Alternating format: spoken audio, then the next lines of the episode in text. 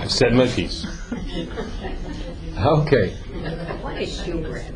What what is what? Showbread. But the way they write it. is shewbread, What right? does that mean? It, they were 12 loaves of bread that were put on from Shabbat to Shabbat in the temple precincts uh, that became part of the ritual, and each week they were changed, and the Kohanim ate them afterwards. It was part of the ritual of the tabernacle and the temple. But the Christians took that, shew. No, they, they took the concept of the bread being, you know, the, the, the, the body of Christ as such. That's Okay. the body of Christ. Yeah. yeah. Wine is the blood. Blood. Yeah. Okay. Okay? All right. Uh, Jane, you want to keep the sheet, the sheet going, please? All right, so we're now, the, the first question of the Talmud is, which means, How do you know that you have to do it? They're not going to deal now with the essence of the brachot. They're going to deal with, how do you know you have to say a bracha? Minahan mimili. I know V'achalta v'savato v'erachta. We dealt with that already, looking forward to prakim, two chapters. But what do I do with saying now, what's the background to saying the bracha beforehand?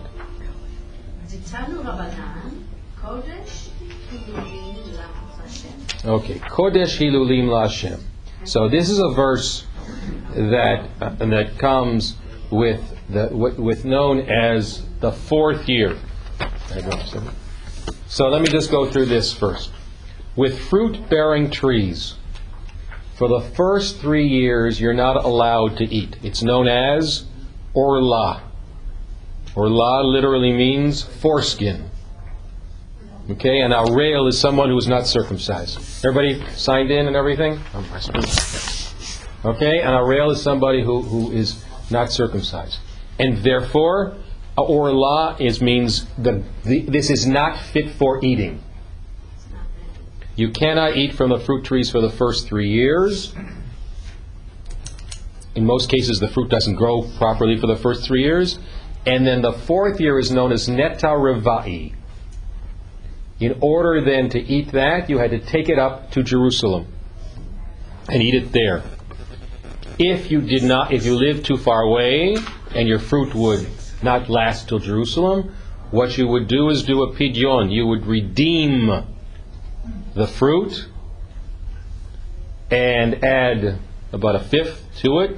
Take the money to Jerusalem, buy fruit and everything in Jerusalem and eat it there.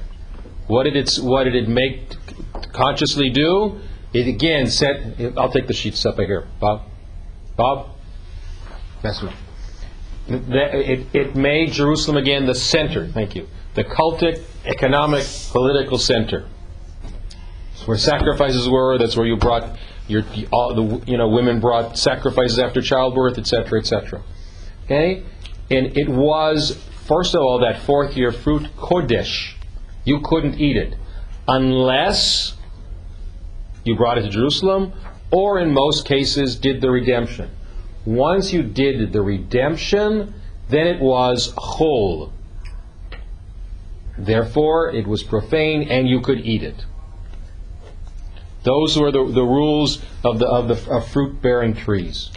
So they're going to bring a, an understanding of why we say the blessings before, specifically Borei Priyaetz, because that's the first one, from Kodesh Hilulim Lashem. This is the verse that deals with the concept of Kodesh. These these uh, fruits are Kodesh, Hilulim. Hallel means praised, right? But you'll notice it's in the plural. So they're going to learn Kodesh Hilulim. Keep going. Now, מלמד שטעונים What? ברכה לפניהם 154. ולאחוריהם. מכאן אמר רבי עקיבא, אסור לאדם שיטעום כלום, קודם שיברך. okay, so, Milamed Sheteunim Bracha Lifnehem Uleacharehem. Meaning there are two brachot, one before and one after. Well, how do they know that?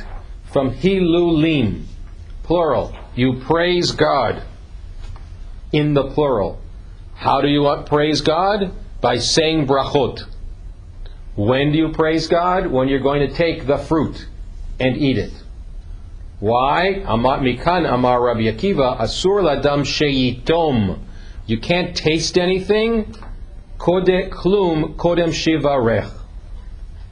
In other words, you have to say a bracha before you taste the food. Okay? Before you taste the food. This is an inference. What does it suggest? It's not straight from the Torah. It's a midrash, if you will. It's an interpretation from the Torah, not dealing specifically with eating, but with the concept of something become kodesh to whole, which allows you to eat the fruit of the fourth tree, of the fourth year. From that, the Talmud says that's the basis. Hilulim, now that you can eat the fruit, it's a plural of praises. Therefore, we all know you can eat, have to say a bracha afterwards. This also teaches you that you have to say a bracha beforehand. And Rabbi Akiva learns from this that you can't eat anything until you say a bracha, until you praise God. Okay, that's the drush. What if you're cooking? don't, don't do what ifs now. We've got to do this first. Oh, okay. Save all the what ifs later because you'll just move us astray at this point. Write it down. you think I will remember? I know we both we won't remember. okay, because it's, it's it, the technical stuff is tough here, and I want to get, really deal with it. For... Okay, and the question is, Kodesh Hilulim, Lahat did it really come to teach us this? Kodesh Hilulim deals with Neta Revai. It deals with Orla. It deals with taking things to Jerusalem. Where does it come to taking taking praises of saying a bracha before and after? Doesn't make sense. חי מבעילי, חד דאמר רחמנה, אכלי והדר אכלי. ואידך דבר הטעון שירה, טעון חילול, ושאינו טעון שירה, אין טעון חילול. Okay, let's stop there for a second. So, Haimi Baile, we need it for this. Chad, one of the sages said, the Amar Rahmana, Rahmana is God, meaning the Torah. Achale, make it whole. That's Kodesh Hilulim. You now have taken that which is Kodesh, and they're reading the ha- the the Hey as a Chet. Hilulim now is Chilulim. Okay, chol. You're making the that which is kodesh into that which is praying, vehadar, and afterwards eat it. That's how one interprets his kodesh hilulim. It has to do with neta. It doesn't have to do with the pra- the praises of God. It doesn't have to do with a bracha before or bracha afterwards. The idach and the other view, the other rabbi says, Davar hata'un shira, ta'un chilul. And shira, in this case, means praise, rejoicing, also needs to be chilul, cannot be something which is kodesh. And what is that? Keep going. V'she'eno. V'she'eno ta'un shira, en ta'un chilul. וכי דרבי שמואל בר נחמני אמר רבי יונתן, דאמר רבי שמואל בר נחמני אמר רבי יונתן, מניין שאין אומרים שירה, אלא על היין. שנאמר, ותאמר להם בגפן, והדלתי את תירושי המשמח אלוהים ואנשים. אם אנשים משמח, אלוהים במה משמח? מכאן שאין אומרים שירה, אלא על היין. Okay, so this is a, a long kind of in brackets kind of thing. So what this basically says is davar ta'un chilul. It needs shira chilul. She, what is shira? Shira is praise. Shira is rejoicing. And how do you rejoice? Yain yisamach levanush. You do it through wine, which was again the totally part of the ancient of the Near Eastern uh, concepts. Of the wine was simply part of any kind of rejoicing. Rabbi Shmuel Bar Nachman Yonatan minayin she'en omrim shira ella ala yayin. They bring a verse from Shoftim. They bring a verse from Judges which base says, "Vatomer lehem hagefen hechadalti et tirashi hamisameach Elohim v'anashim." Okay, so the geffen they're suggesting from this is what gives great rejoicing both to the Kodesh Baruch Hu and to people. And remember that you have all kinds of libations. Libations was part of the sacrificial system. And what did they used to do use with libations? Wine. Okay?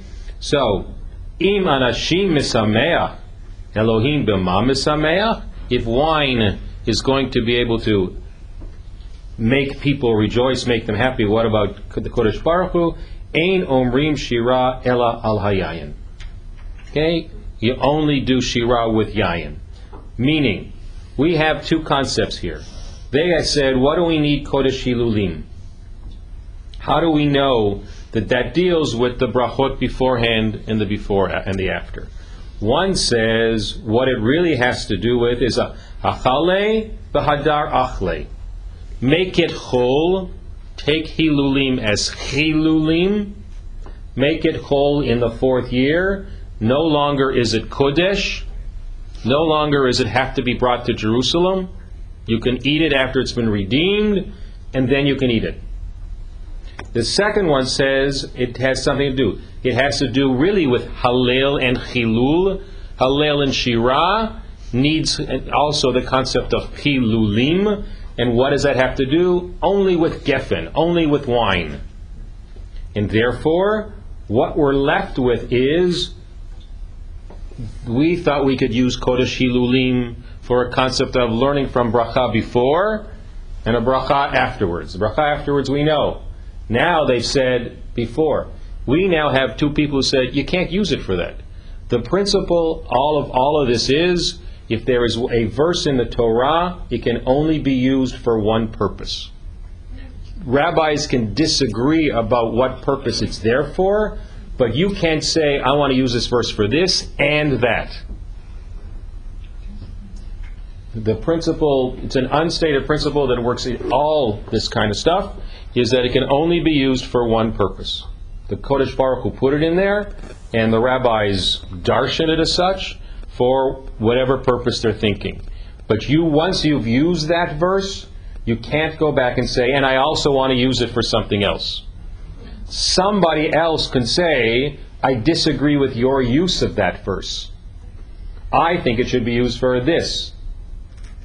And then you get to what we're going to get in a minute. It says, if you say it's going to be used for this, then where do you learn that?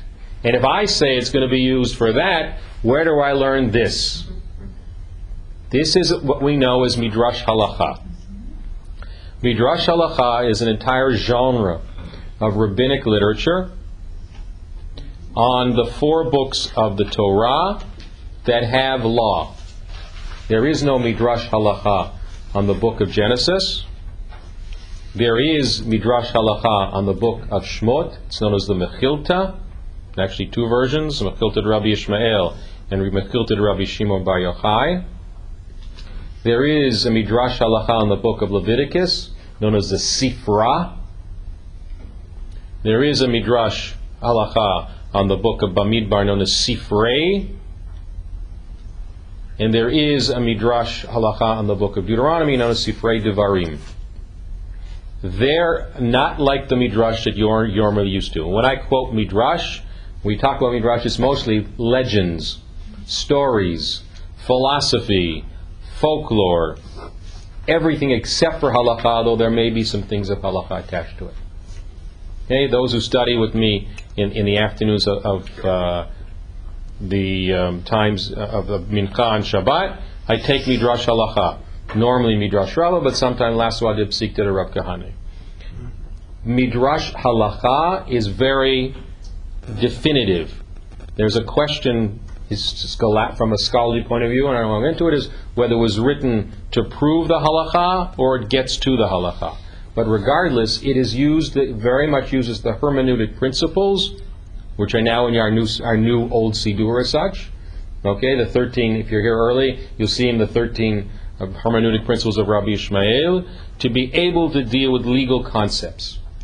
And it is form, it's a technical form of trying to do exactly what this is going to do. Where do you learn this from? How do I know that? Couldn't it be used for this? If you say this, then how come I can't say that? It's a form of legal ris- reasoning. It's close to what you, many of us, studied as logic or rhetoric in, in, in college. When was that codified? There's a good question. Most of them are probably fourth, fifth centuries. Okay? So, this is, this is, what we're doing now is in the technical concepts of Midrash Halacha. And it's very difficult to be able to follow it unless you have, to, you look at it from the point of view of the legalities of how the argument goes. So the first thing they say is, where do I learn it from?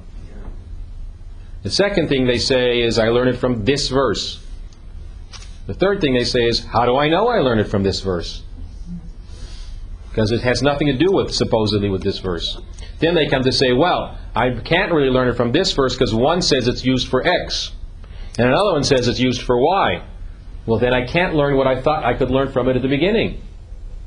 And we're back to the same point again.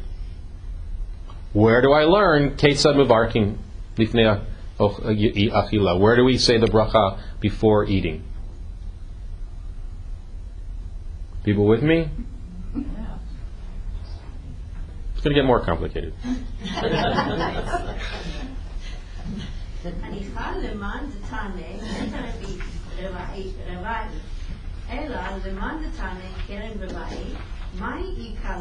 Hanicha means it's okay. We can be satisfied with the concept uh, that there he can learn from Kodesh Hilulim with regard to Neta Rivai. Okay, that's the whole concept I said, the fourth year. All right? But the person who talks about Kerem Rivai, okay, now we're dealing with a vineyard, right? And the vineyard, again, has special laws attached to it in the same way as, as other things do. My Ika Lamemar. What is he going to say? Meaning, in the, the- with regard to Chilul, everything can be with the fourth year with regard to net, netaravai, fruit bearing trees. Geffen has a different kind of law attached to it.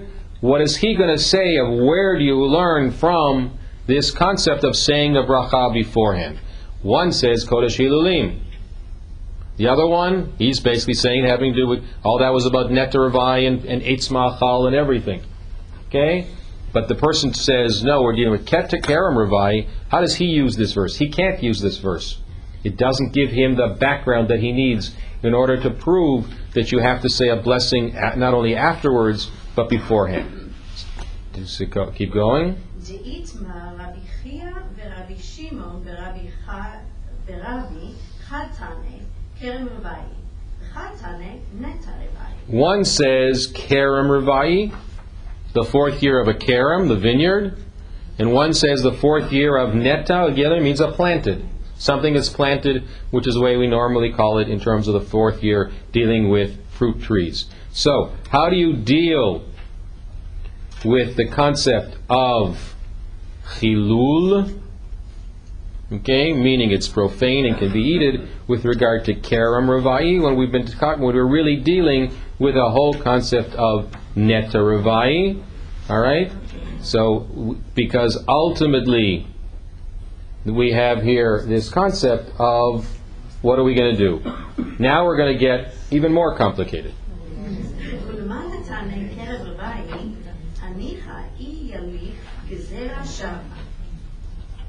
Okay, so let's start. Here is one of your 13 hermeneutic principles Gzera Shava. Okay, a Gzera Shava is something done by inference.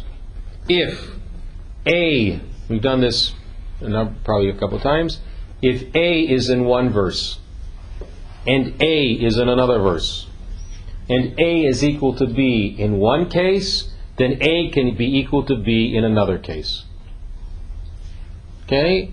If I don't know what the B is in the second case, I can infer it from the concept of what A what it is in the first case. It has to be the same words, the same concept, and it's very, very exacting. There is a concept in halakha, Ein Adam Dan Gezerah Shava Me'atzmo. You cannot make up a Gezerah Shava on your own. You've had to learn it from tradition from your teacher who learned it from his teacher. Because it's also a very dangerous concept. I'll give you the example that I give all the time. In the book of Exodus, in, in chapter 21, it talks about if there is a uh, some sort of compensation needed, they say, Asher Yarshiun Elohim. They come to the court, and that person who is made guilty by Elohim. All commentators say that's a small e, it means the judges. All commentators. Because it's a court of, it's a civil court. It's not a, a heavenly court. So I could make an inference. It says, Breshit bara Elohim. It says, Asher Yarshiun Elohim. If God, if God, if Elohim in Exodus is court, then I could say, Breshit bara Elohim, it was created by the court. Well, that was dangerous to say the least. And therefore, this is it is a you cannot do it on your own. You have to have learned it. So there's already a tradition of this kind of concept. So one of the thirteen the concepts of logic that was basically it was part of Greek thought and rhetoric in those days too, and hermeneutic principles that are used in halakhic frameworks And the, as part of midrash halacha. and the scholar rabbi who, whom we get it from, the first one. We don't know. The first one presumably got it all the way back from. So that one isn't named. No, we don't know. We know that he learned it. You know, you'll notice it's always in this case, it's his from his teacher, but I don't know who it is. Okay, I don't know where that picture presumably goes back. That's all we can know. So hanicha ulaman detane kerem revai. We've not the person who says kerem Ravai so far has not been able to prove from our verses that you're able to say the bracha beforehand. Hanicha, it's okay. We can understand iyalif if he learns a gezerah shava, which is Titania. Titania, להוסיף לכם תבואתו. נאמר להלן ותבואת הכרם. מה להלן כרם אף כאן כרם? Okay, so Rabbi Rabbi Omer, Ne'amar kan lahosif lachem tevuato. So we have a verse, all right, which is in Vayikra. God will increase your produce, and that is things that grow on the ground, right? And we have another verse in Devarim which says tevuat hakerem. All right, the produce of a vineyard. Ma lahalan kerem. Why, in one case, utfuat kerem is clearly a vineyard, then lahosif lachem tevuato could also be kerem. And therefore, if he follows that, then he has the ability to say tfuah and, and, and are equal, what happens with Tvua also happens with um, the issues related to karam, and it saves us a little bit. Okay? So, keep going, and now. Now, remember we're dealing with Hilulim. He now still has one Hilul left over. One Hilul is, he basically says, has to do with bracha afterwards. He doesn't need this one. The, the, the one person says, I learned both from Hilulim dealing with Neta Ravai. Hilul Kodesh Hilulim. The other says, no, there's a whole issue I'm dealing with Kerem Ravai. But now, I, if I use the Gzeirah Shava, that the Kerem is equal to the, the, the things that grow in the ground, then, or La Netravai is exactly the same thing, and I still have one Hilul left over, and from that Hilul I learn that you can say a bracha beforehand. That's if he does it that way. I'm sorry, how do we know that, Right, how do we know? that Rebbe's talking about uh, the bracha achrona? We have no idea. But then you said he uses the other chilul for the, Th- th- that's the Talmud now saying that. Iatarle. Okay, all we have from Rabbi is Ne'amar lahalan, mar lalam. Do you notice the, per- there's a period here? Mm-hmm. Iatarle, that means the Talmud, the Stama says he now still, because if he use, if he uses that Gzeir Shava of Rabbi, then he's okay because he still has one Hilul left over. And that, and when it says that one, that Going means back to, is that the Tanna Kamma? that goes back all the way to Hilulim Lashem, Kodesh So Hilulim at the Lashem. beginning. Thank you. I need to outline this. Uh, it- it- this I said this is know, with a little. Yeah, yeah, yeah, yeah. This is you got to really sit Really down and work out the arguments in this way. I know it's eight, nine o'clock in the morning, but you can't help. it. Thank you. But if he doesn't hold that gezerah, we're now this is a straw man we're putting up this possibility that if he holds a Gzera Shava, then he can say that the bracha still come from Hilul. But if he doesn't hold by that Gzeira Shava, where bracha minale? Where does he get the bracha beforehand?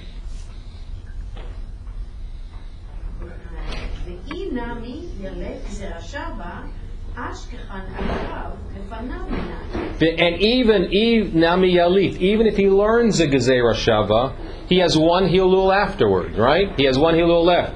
Ashkachan le'acharav. That may, that may be, be Hilul to be afterward, to say Birkat Hamazon. Lefanav Minayim. Where do we know that it has to do with a bracha lifnei, before he eats? So what they've done here is basically say, though who holds Neta Ravai is going to hold at this point, Kodesh Hilulim Lashem two chiluls before you eat, after you eat, we're good. Those who think the verses basically have to do with kerem, vineyard, a vineyard is separate. It's not like a, tree. It has its own laws, as you'll see. And therefore, he, it's possible that he can make a shava, an inference that the kerem is like tfuah, the vineyard is like those thing, wheat things growing in the ground, and therefore, same possibilities. He could say it bracha. But what, maybe he doesn't hold that? We don't know. This is the straw. Okay, we just mm-hmm. used Rabbi's concept. What do we do? And the response is, well, may, and even if he does, maybe he needs it for the bracha afterwards. Remember, only one thing per verse. What we're doing, the, the problem with these is that it's circular arguments. It's always going back to the original, and you've got to follow it because the technical term says, what happens if? Okay, perfect for Rachel. And then, and but it doesn't work that way, so maybe we should think of it that way. But that doesn't quite work, so maybe we should go back to the beginning, etc. We're now stuck. We're somewhat stuck for at least one of the points of view. All right, and they're going to move forward recognizing the stuckedness, if you will, the fact that they're stuck at this particular moment. So what do they now do? Last, halokasha. It's not that tough because we're going to use now another hermeneutic principle, and that is kal vachomer, normally translated as a fortiori, which doesn't help whatsoever. That means if this is the case, how much the more so should that be the case? If I can get the law dealing with that which is stringent, how much more should I be able to have the law for that which is more lenient? Okay? A kal vachomer. You'll see it in just a moment. Te'atya halokashya. Te'atya bekal vachomer. He's going to use another principle to be able to show that you're going to be able to say the bracha beforehand. And what is that? תיאטיה בקל וחומר, כשהוא ש- אה, שבע מברך, כשהוא רעב, לא כל שכן.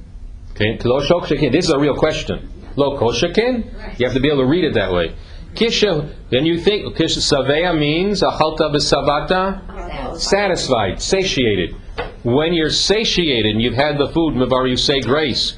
How much the more so when you're hungry and you have food in front of you, should you say the blessing? Because you're really ready to eat and you got to thank God for that. That's a kalva homer. If it's going to be the case that after you've eaten you're going to say the bracha, how much the more so when you're hungry and you see food in front of you should you thank God for that food? Okay? It's not a biblical verse, A hermeneutic principle is not a biblical verse. It's using either a biblical verse, like the Gzera Shava, or in this case, the Kal Vachomer, we call svara, logic, rational thinking. Not a verse. This is how much the more so having to do with rational thinking. Now, so if that's the case, maybe we've solved this person's concept of Nitei Kerem. Why? Because even if he doesn't hold the the the, the Gzera Shava, he's going to hold the Kal Vachomer. He, he knows he's going to use Hilul for afterwards. And if he uses for afterwards, how much the more so when you're hungry and you see food, should you praise God for the food that you're going to eat? We now know, even uh, possibly when the ta'ek kerem, that that person too can hold, you say a bracha lif- lefanav for everything. But so far we've got that which grows in and kerem. But there are other things as well.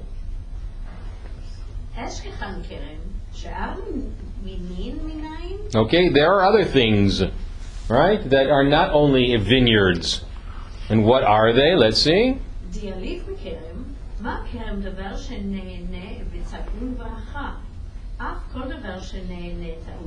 So, dialif mikarim, let's learn it from karam and a Gzera Shava.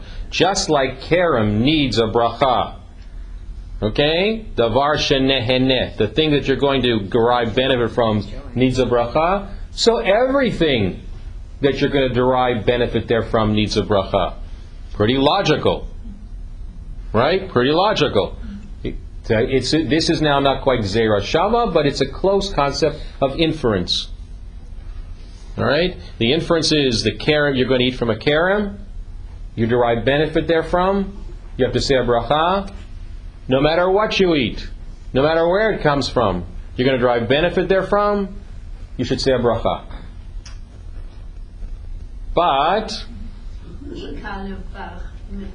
ika lemifrach. You can ask the question. This is now going to be real tough. You're going to see in a moment. Midrash halacha. It's been easy so far. Midrash halacha language. This is going to say ika lemifrach. This is now the stoma as such. Okay. Mm-hmm. This is the Talmud asking. Is that really the case? I got a question. Mm-hmm. What's the question?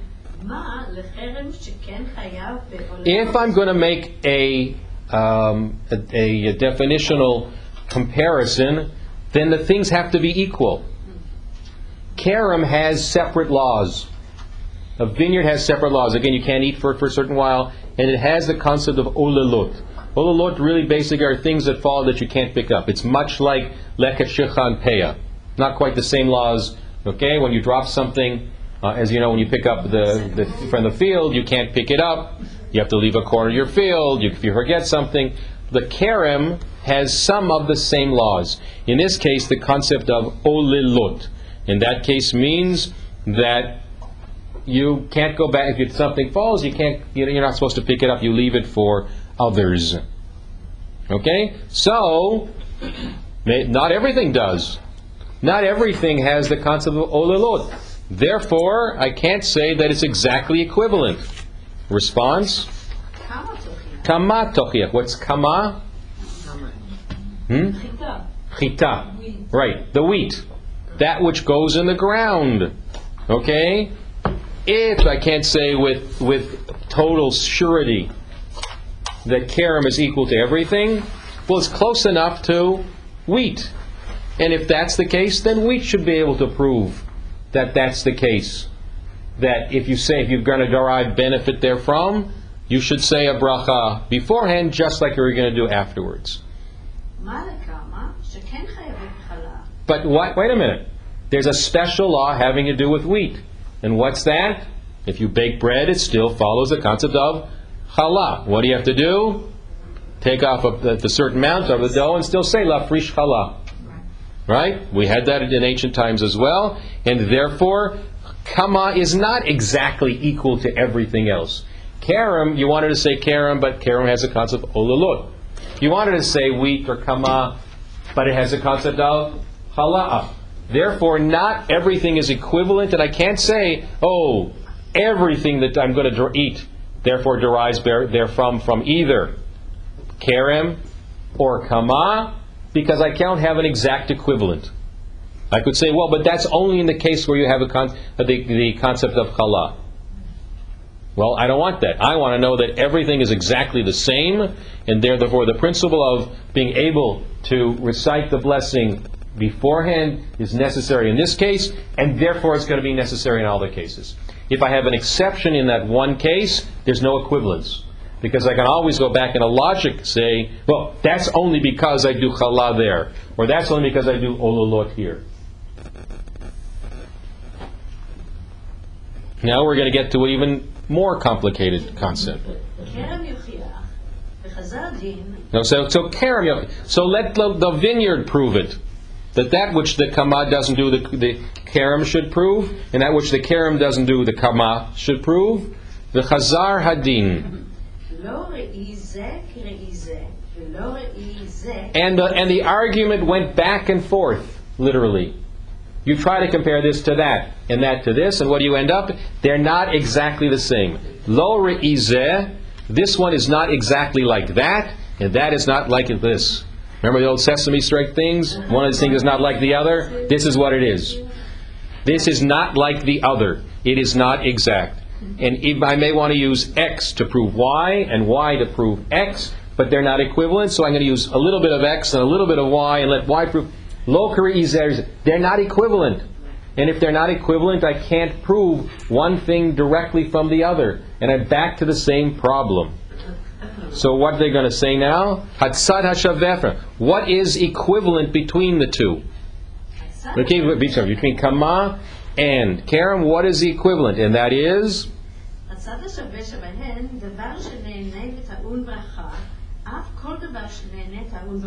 Okay, what is it? The, the concept is that anything you derive benefit from, you have to say a bracha. And since that is equivalent in both cases, it's equivalent in all cases. I can't make the, the exact equivalent of, of either kama or karam with regard to x or y, but I can make the principle that is involved with both of them, which is the overriding principle that I'm trying to get to, that in the same way as you derive benefit from both karam and kama, anything that I'm going to derive benefit therefrom, I have to say a bracha. However, don't be so sure yet.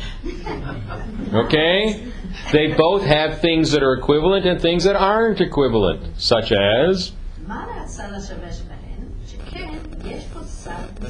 You said that the, the tzara shaveh, that which makes them equivalent is you're going to eat it, you have to, you're going to derive benefit from, and therefore you're going to need a bracha. But there are other things that they're equivalent on, and that is mizbeach. Both bread and wine are used on the altar. Libations, the showbread, bikurim, a lot of those things. Okay, you had to bring certain kinds of, uh, of, of bread and, without like almost like a matzah uh, in terms of some of the sacrifices. So why don't you say that's the equivalence? Why are you taking X when Y is also an equivalent?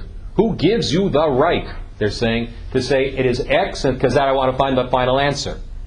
I might have to say the real equivalent is Mizbeach. So that means anything that has to do with the Mizbeach. So now that's the case. Well, not everything has to do with the Mizbeach. Bread does, wine does, but that's it. So we have to we have to come up. Ah, then even the zayit, which is olive oil still has a tzad to the mizbeach. All right? And the response is, really? Where does olive oil come to the mizbeach? This is a kind of in parenthesis. That where does it come from?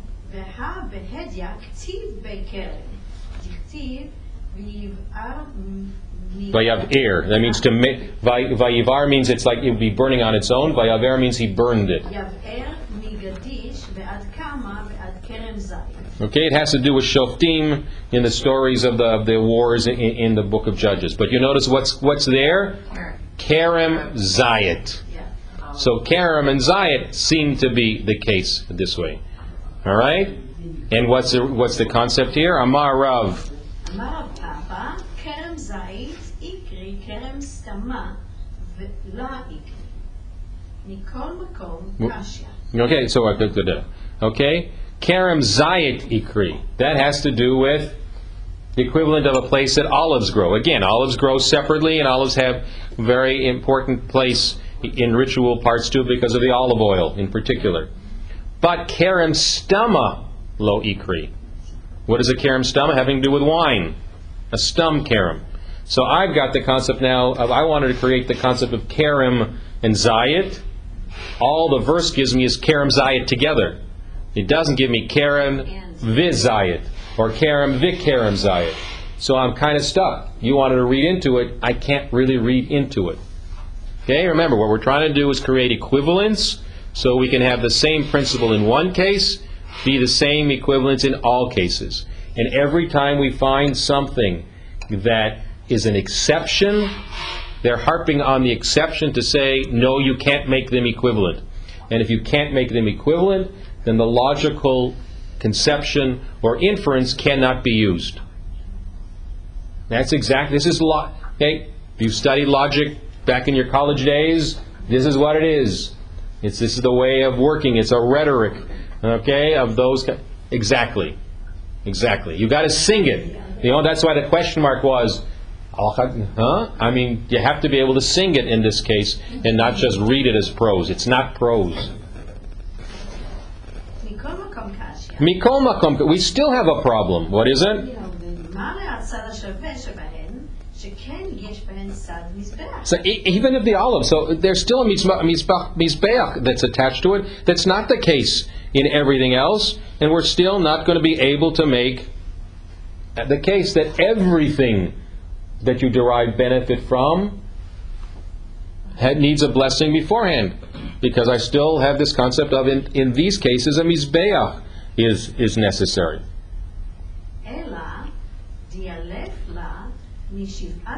All right, so let's learn it from someplace else. Okay, the Shivat HaMinim, the seven thing, we talked about them last week. Remember what happens when you have you have to make choices of which you need to eat first. The seven fruits by which Eretz Israel is blessed. Maybe we should learn it from there. Why?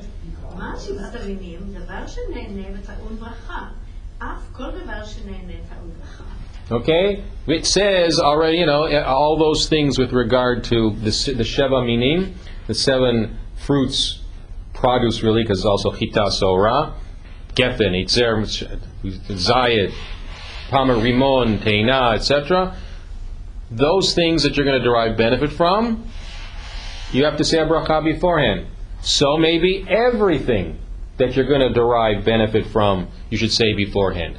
But that's only going to be case if, and you should know what, what's the if now? Don't read it. What's, what's the if? It's only going to be the case if. No, take away, not Mizbeach per se, but there's no exception. It's only if it's totally equivalent, whether it be Mizbeach or Shirah, it doesn't matter. If there's something that Shivat Minim have that other things don't have, I can't make the logical inference. Once I work that out, that there's no logical inference that they're equivalent, I'm back to the same spot. And the Talmud comes back and says, Ma. Bikurim. Okay? You have to bring from the Bikurim, from the Shiva Minim. That's not the case with everything. I got another exception. Therefore, the logical inference doesn't stand. I'm back to the same thing. the Ve'od. had Hatenach. I know afterwards, but how do I know beforehand? Okay, it doesn't help me. Doesn't help me. Lo kasha. Not so difficult. Why? Ah, we're back to our kal homer that we had in the top of the argument, which is כשהוא שב, כשהוא שבע מברך, כשהוא רעב, לא כל שכן. okay. What this is basically showing you is they're trying to prove this from the Torah. Okay, because that again, when you look at your Talmudic reasoning, that's the highest authority. It's easy to do the bracha afterwards. They, there is no one case that they can bring for us that the bracha beforehand comes from the Torah. They've tried. They've tried any number of ways. They've tried hermeneutic principles. They tried Gzera Shava. When they get to the Kal V'chomer, it's svara, it's logic. If you're going to thank God after you've been satiated, how much the more so should you thank God when you're hungry and you see the food in front of you? That's not from the Torah. Okay? Svara is a lower level of proof than coming from the Torah. You don't want to use it unless you have no choice. And what are they ending up with here? No choice. They've gone through to create equivalence. They've gone through hermeneutic principles with regard to the biblical verses, and each case we found an exception. Not equivalent. So we're now back to Svara, which is logic, which is not as strong an argument or evidence as using a verse from the Torah. Marcia? So when you say Svara, it's the same thing as the hermeneutic principles? No, no. The Sva- Hermeneutic principles are considered already t- Torah law based stuff. Correct. And so Kal V'chomer is different. Kal Kal V'chom- Kal can be a biblical verse, Oh, it can be- but this is clear. Gzera Shava can't be. Gzera Shava has to be a biblical verse. This Kal V'chomer, you can use Kal V'chomer from the Torah, but it's clear this isn't from the Torah. How much the more so you're to if you're hungry. And that's kind of where they're at, whether we like it or not.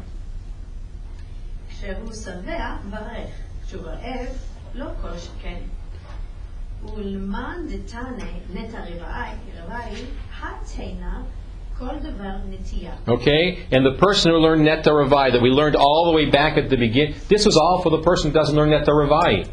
The person who learned Netta Ravai from the very beginning, with Kodesh Hilulim, and the, and the fourth year, and that which grows, he thinks, therefore, Hatena Kol Nitiya, everything that grows that is equivalent, therefore you have to say a bracha beforehand. He doesn't have to use the logic he's able to use his logic from that particular verse of Kodesh Hilulim Lashem. This is all been, if you will, for the person who doesn't hold that particular verse, but talked about Karm Ravai and Shira and Yayin and all those kind of things. And now they're going to go even further.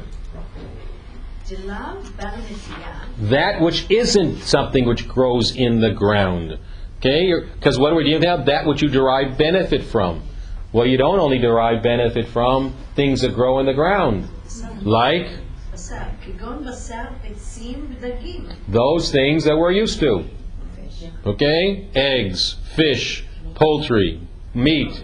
Those don't grow in the ground. Well, how do you know that you're going to say a bracha beforehand? Minale. Here you go, Marky. Here's the word. They actually say it here. Svaru. It is logical. And what is the logic?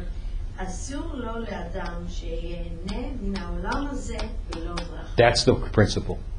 You can't. It is asur lo adam. A person is forbidden to derive benefit from this world without a bracha. That became the whole concept of birkot nehenin. Okay, not only when you derive benefit from seeing magnificent sights, seeing the rainbow, hearing the thunder, seeing somebody you haven't seen in a long time. Shehecheyanu, all of those things are deriving benefit from the world. Under those conditions, you should give thanks to God. Not only for those things that you eat, but even the more so. So, they have taken us through a whole realm of hermeneutic principles, of logical inferences, of biblical verses, and ended up where? No background. I need to be able to say it's logical. That anything you derive benefit from, you should thank God. Don't think that you've done it.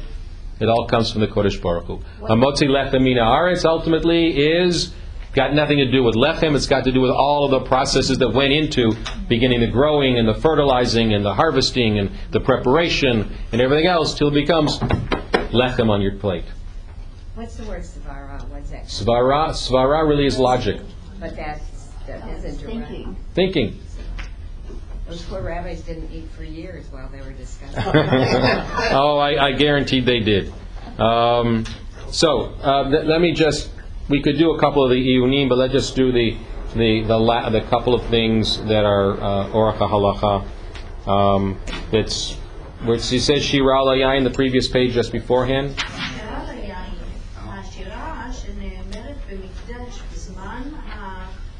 Hakravat.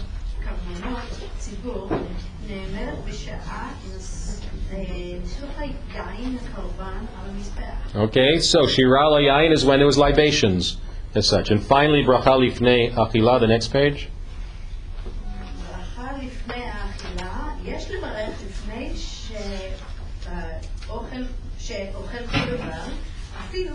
Kol shehu, no matter what food, that's the halacha. No matter what you eat or drink, you have to say a bracha because you shouldn't derive benefit from the world without thanking God. Ah, okay. Vahu midnei sofrim means the rabbis, the sages.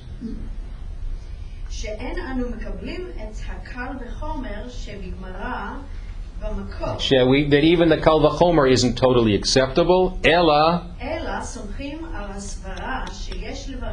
we rely on our logic. All the hermeneutic principles are fine, but we rely on our logic to be able to say, this is what you need to do, that th- anything you derive benefit therefrom, because you recognize everything comes from God. But if there are many things, That that's we're gonna that we dealt a little bit last week. We'll deal with that in the future, okay. and we'll deal with that in the future of what happens if you have many things in front of you and what you pick. Yes, yeah. I have a question. Uh, when they give the fruits from the kerem, do they have to give everything? They cannot eat it and reveal. They have to bring it all to the temple. No, they took some of it. They took some of it. would be That part which was kodesh. So in this discussion, equivalence really means identical. Yes, totally identical. If it's not identical and there's an exception, then I can't make the inference. Mm-hmm. Yes. I know this is a long discussion, but it- today there was a controversy over people saying bracha, a bracha over something like a kid losing a tooth or winning the first football game or, it- I mean, it brings pleasure, it brings joy, it brings, The question is, halachically, is it, can can you make up brachot and is, is it a bracha levatala? yeah. Okay, so we are now in a situation, especially it came from the renewal movement more than any place else, where everything deserves a bracha. Shehecheyanu was so overused, you know, and that kind of thing. It, it becomes uh, so. The, the, the, my response would be, you can. Somebody said to me the other day that something good happened to them, and you know, they really wanted to say something. I say, you say Baruch Hatov Ametiv. Okay, which is a which doesn't use the Kodesh Baruch Hu's name, because that's the bracha levatala, where you use God's name in vain. But, but Hatova Meitiv means God makes good and continues to make good. That you can do at almost any time. But you know, yeah, so the concept of making up brachot, those who are strict with it would say that's a bracha levatala. You're really using God's name in vain in an inappropriate way. In the eye of the other person who's the beholder, they're going to use this one and say, oh, wait a minute, I derive benefit from the world, therefore I should make a bracha, even if I have to quote unquote make it up, because it's not part of the traditional liturgy. But yes, no, there are many brachot today that people are, are, are, are creating in that realm. Okay, thank you. Two comments. Last, remember there's no class next week. For those who didn't get some of the sheets, come to me, and if I don't have enough, I'll, I'll take you to the office and make copies of it. Okay? Thank you.